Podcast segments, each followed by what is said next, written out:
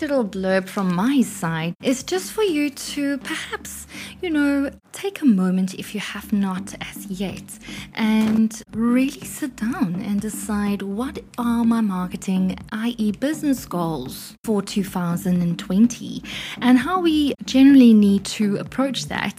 Um, if I can give you three steps that you can maybe write down, grab a pen and paper, um, is to review your vision as an organization and to really look at why you started your business or created your product or service and who you were trying to help and where exactly you wanted this to reach.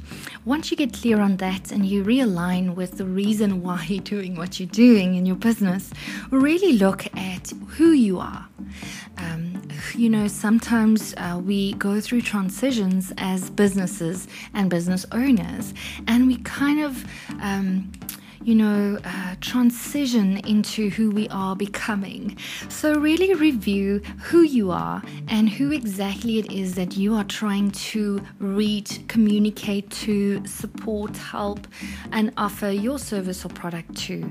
And once you've looked at these elements and you know where you're going, what your vision is, who you are, and who you're trying to reach, it's so much easier to look at 2019 to see how your business did. Was it successful? Was it consistent? What worked? What didn't work? And really review that and keep the elements and strategies that really got you results in your business from 2019, but also to look at 2020 and, and look at incorporating some new innovative strategies based on what you've learned last year.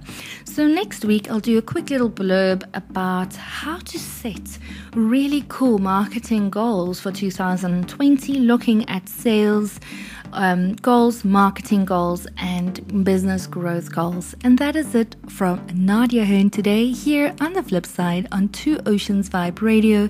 Thank you so much for spending your afternoon with me. I'll be back next Tuesday and every Tuesday with On the Flip Side here on Two Oceans Vibe Radio.